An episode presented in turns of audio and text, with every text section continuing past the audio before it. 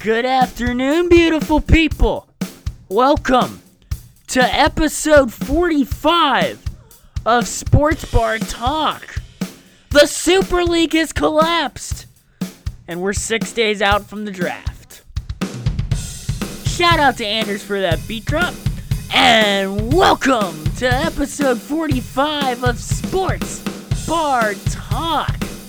We got a lot to get into. You hear the collapse of the Super League? I'll get to that in a second.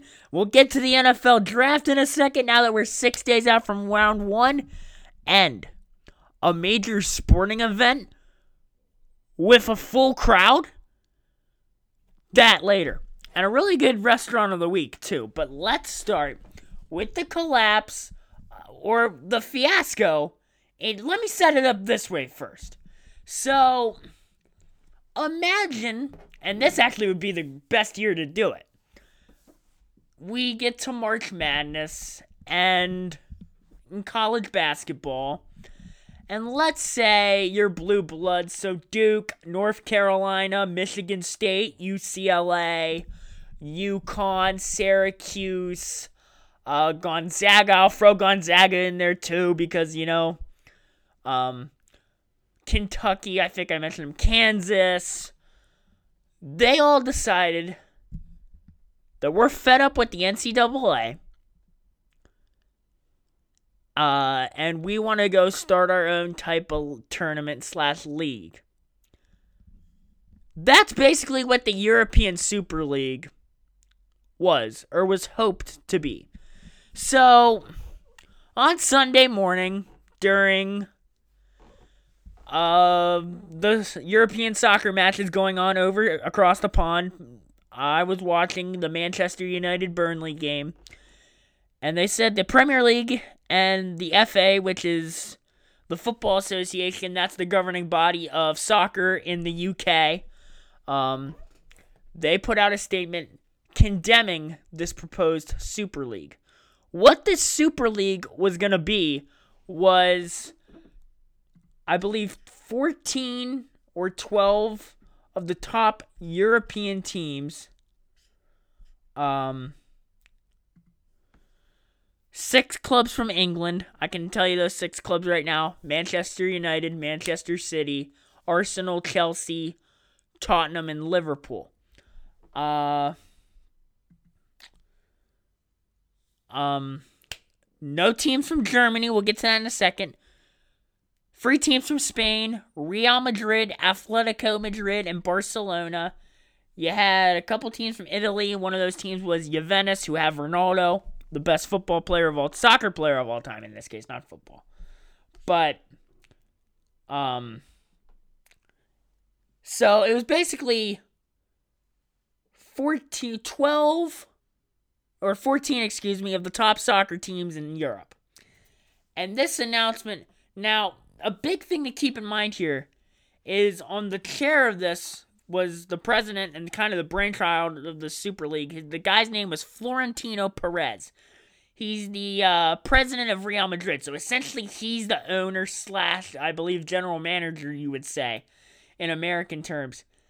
This was his idea, and he got Stan Kroenke on board with this, the owner of Arsenal, the Glazer family, who own Manchester United, and the John Henry from the Fenway Sports Group, who owns Liverpool.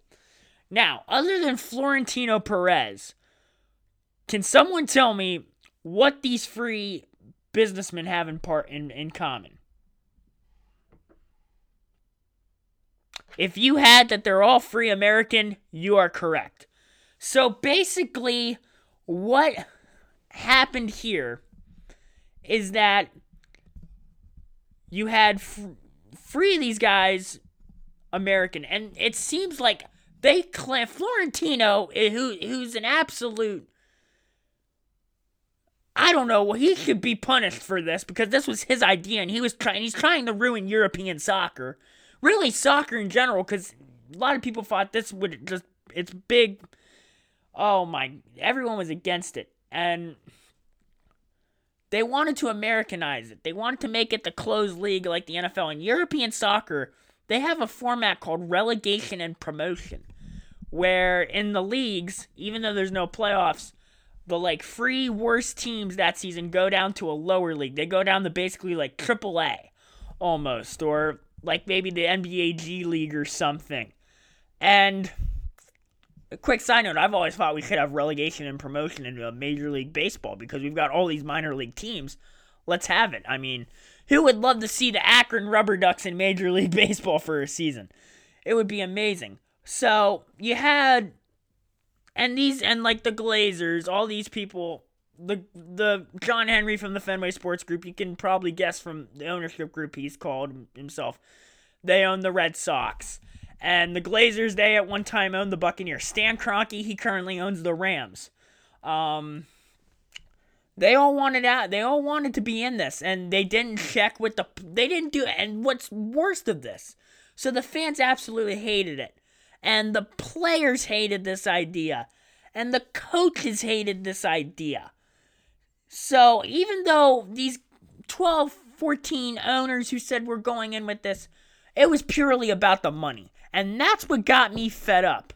And I'll tell you what, if it wasn't for the British teams basically bowing out, Chelsea and Manchester City basically starting this domino effect, everyone pulling out, I think you'd hear a much different rant from me today. It'd be worse than the James Harden rant I gave you guys back in January. And for the new listeners, you can go back. That was like January 10th or 17th, that weekend. It was the weekend of the divisional round of the playoffs, I can tell you that much, or the wild card round. I forget which round it was. But, so Sunday night, this league gets announced, and there was already a lot of backlash. I think most notably, Gary Neville, who used to play for Manchester United, now works for Sky Sports, which is like ESPN over in Britain. You had everyone. I could not find a single person in sports media in Europe over there. A single player, coach, fan that was in favor of this other than these greedy owners. Excuse me, had the cough. You could not find a single one. And the fans, they went out, they protested. Liverpool had a game on Monday. Could you imagine? Now, the current competition that's big for European football is the UEFA Champions League.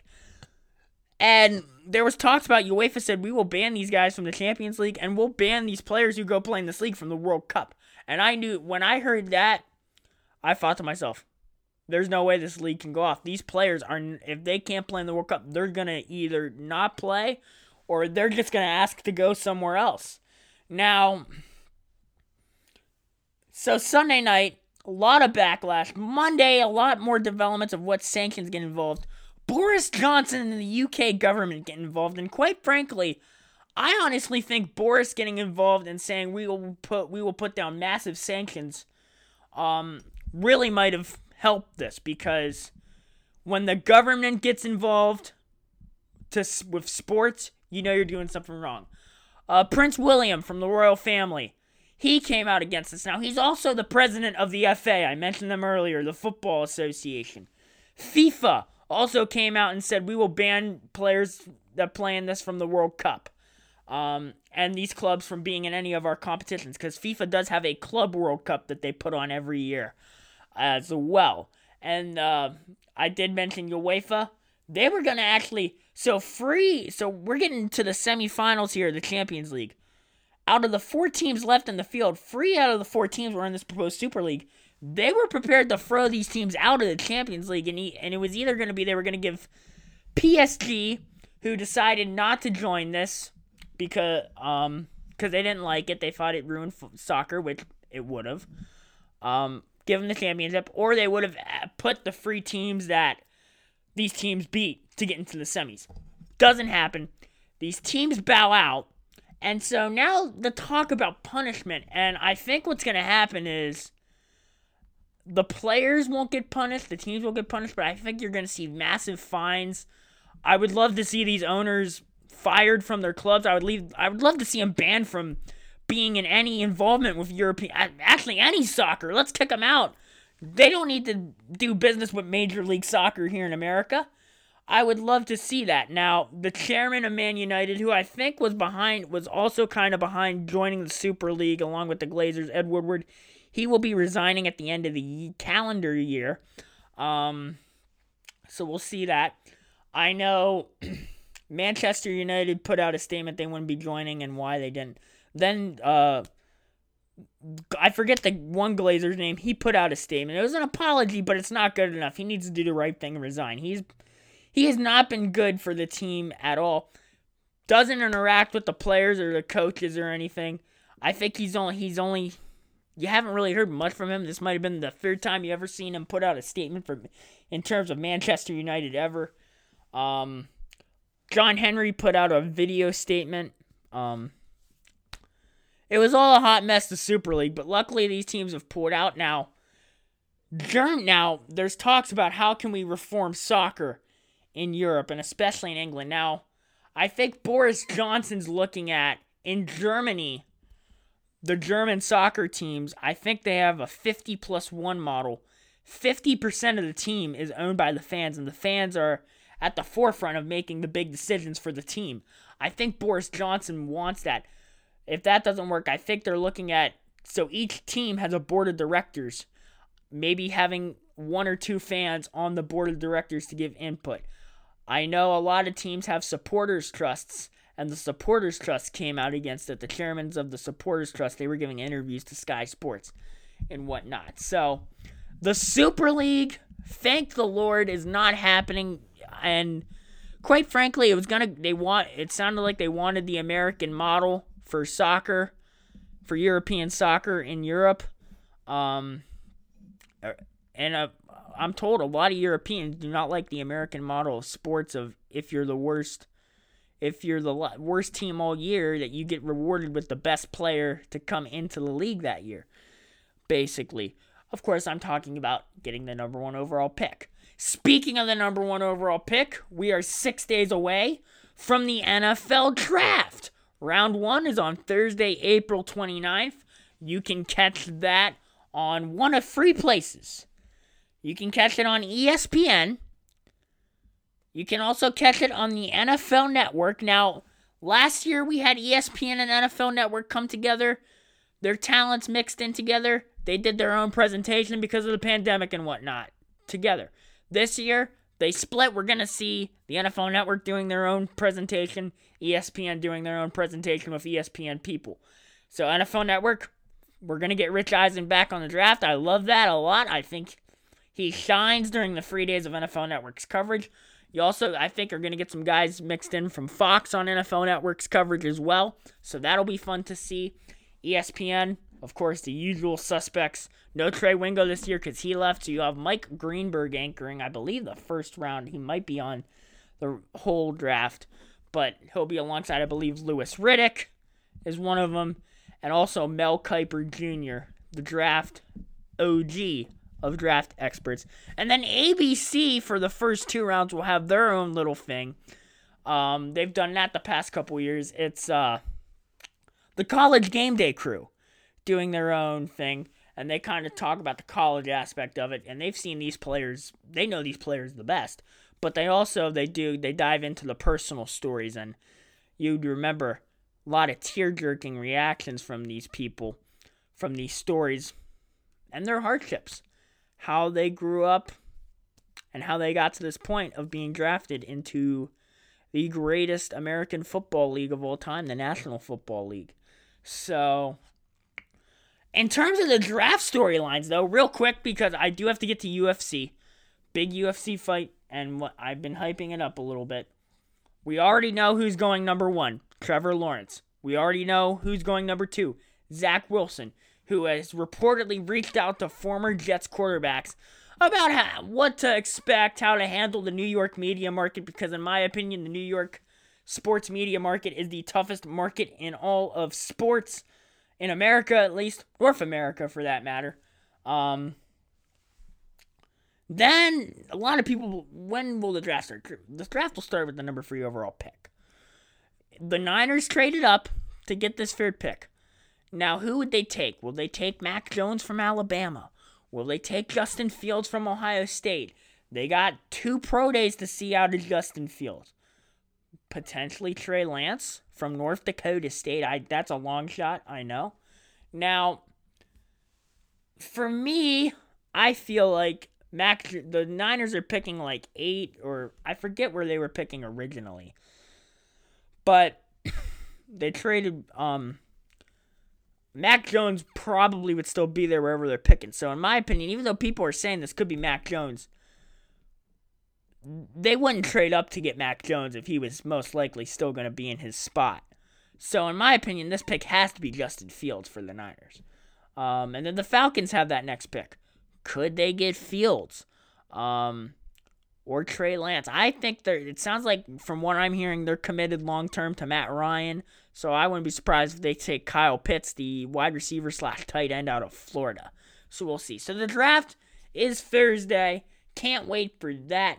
But here we go. Let's get to what, in my opinion, is probably the first major sporting event since the coronavirus pandemic hit to have a full capacity crowd. Now, we have had in baseball, the Texas Rangers have had full crowds and whatnot, but that's baseball. This just feels like the first big event. It is UFC 261, Usman versus Masvidal 2, from VyStar Memorial Veterans Memorial Arena in Jacksonville. Now, last year, Jacksonville hosted the return of sports when the UFC came back. It was the great card. Remember, every fight basically meant something. Had a notable fighter on the card. It was a lot of people. I was sketchy. I didn't think we'd have it. There was one of the fighters tested positive the night before. That fight had to be canceled. The event went off without a hitch, and the UFC basically had the model for how we can run sports safely and during a pandemic, and full guns a-blazing. Now here we are at the same location with the opportunity for the UFC to set the model again. We have had full crowds in Texas. I know that. And it sounds like we haven't heard anything yet bad come from that. So as the old saying goes, no news is good news. But here we go. A full crowd is expected at this event. I can't believe it. Feels like it might be a little too soon by a couple weeks, but here we go. A full crowd at a sporting event. It'll feel weird, but I think it's going to be great to have fans back. Now, in terms of the fights, I'm only going to go over the main card for you real quick. By the way, early prelims started 5:45 Eastern. That is on ESPN Plus and UFC Fight Pass. Then at 8, the prelims are on ESPN, the regular ESPN channel, as well as ESPN Plus. And then the main card starts at 10. That is a pay-per-view. That is on ESPN Plus pay-per-view.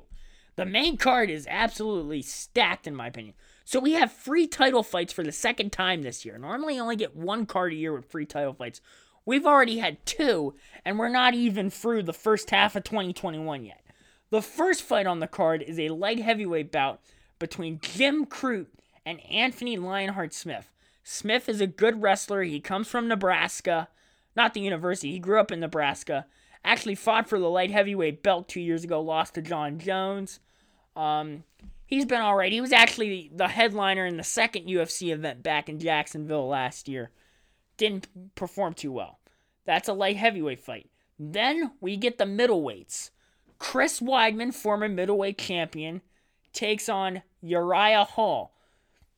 I like watching Uriah Hall fight. I think he has a great style about him, but I also like watching Weidman fight. You know, Weidman identifies as a wrestler, but he's also very balanced. He knocked out Anderson Silva, who in my opinion is the greatest of all time in UFC, and probably one of the more dominant fighters other than Khabib in UFC history. So that should be a very good fight. Those are middleweights. Then we get into the title fights, and we have the women's flyweight title between Valentina Shevchenko and Jessica Antaraz. this is going to be a fun fight. You know, Shevchenko defended her belt back in February. Very dominant performance. It was a nice submission. She was the co-main event, I believe, that night. Andrade, she's a good fighter, too. It'll be a very interesting fight. We'll see what happens there. That's women's flyweight title.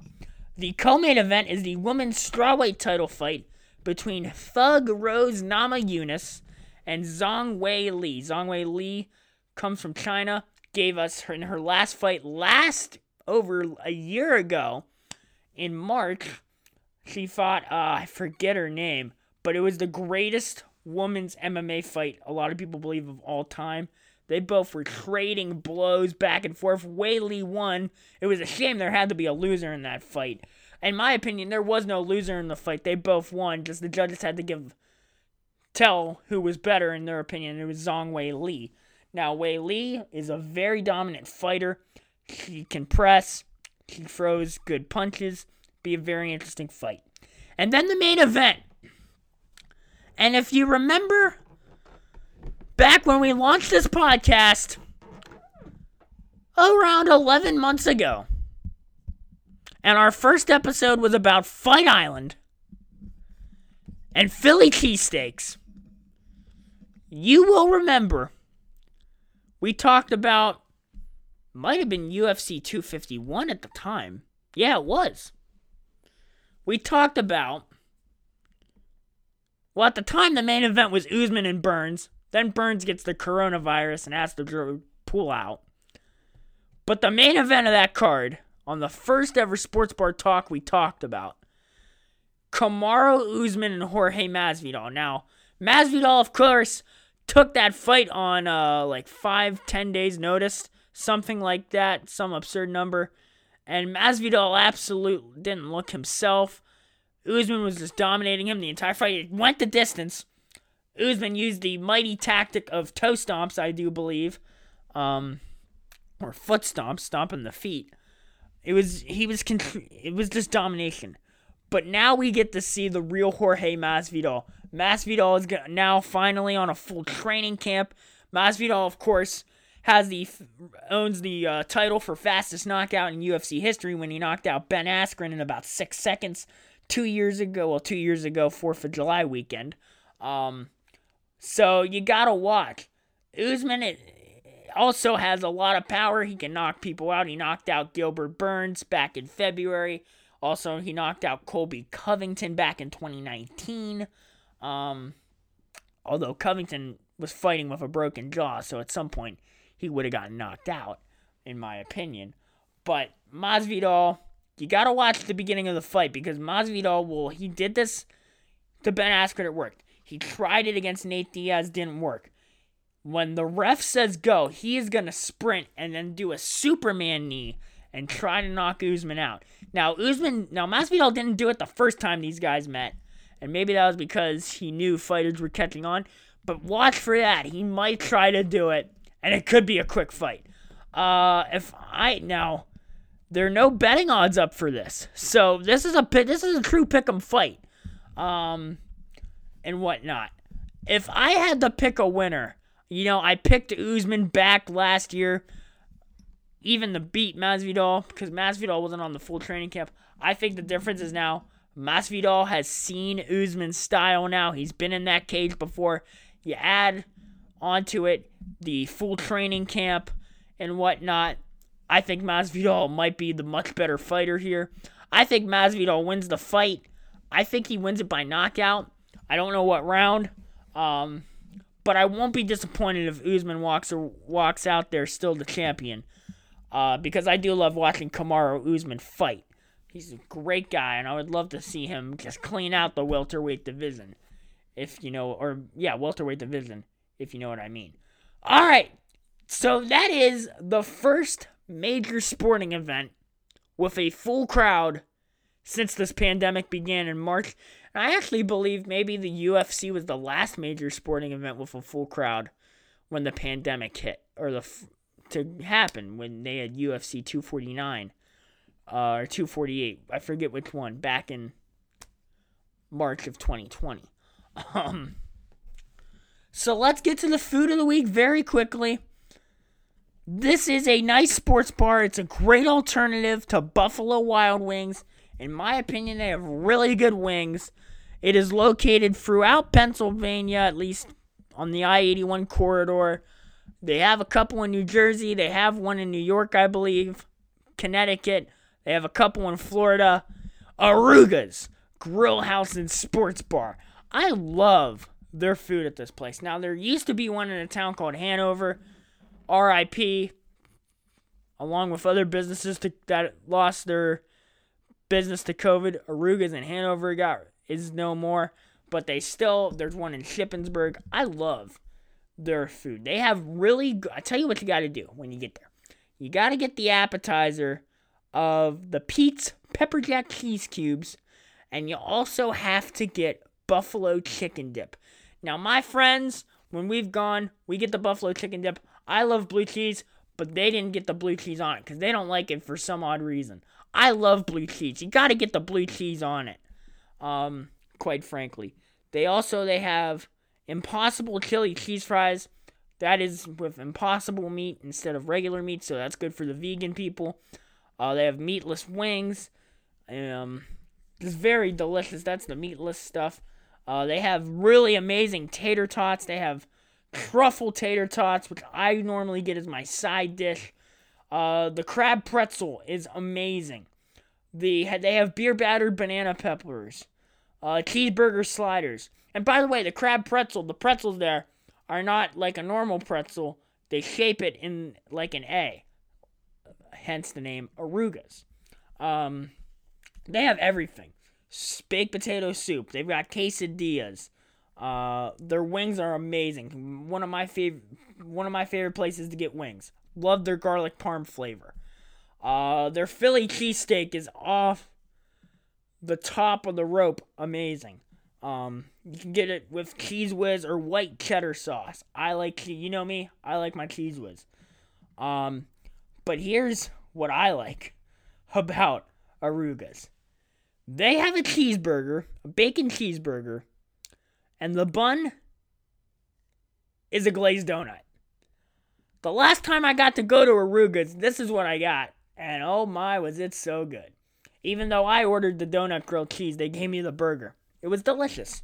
I also believe one of their burgers, you can get the bun is two grilled cheese sandwiches. They have strombolis.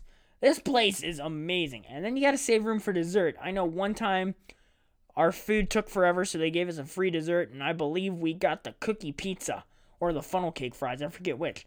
But they also have a pretzel that they also will salt with cinnamon, sugars, and just basically unhealthy stuff. So get ready when you go to Arooga's. It's fun. TVs all over the place. A lot of the Arooga's at the booths have your own personal TV. You can change the channel and to whatever game you want to have on.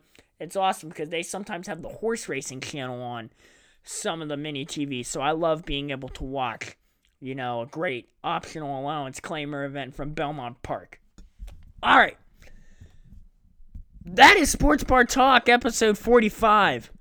Next week, we'll have draft preview or maybe first round review, and we'll preview the Kentucky Derby. Yes. This is Sports Bar Talk. Get your vaccine. I read a report that in the UK, if enough people get vaccinated, they might have a maskless summer. And de Blasio said we might have a maskless summer or something like that. De Blasio being the mayor of New York. We're almost at the end of this. This is Sports Bar Talk. And we got the best seat in the house.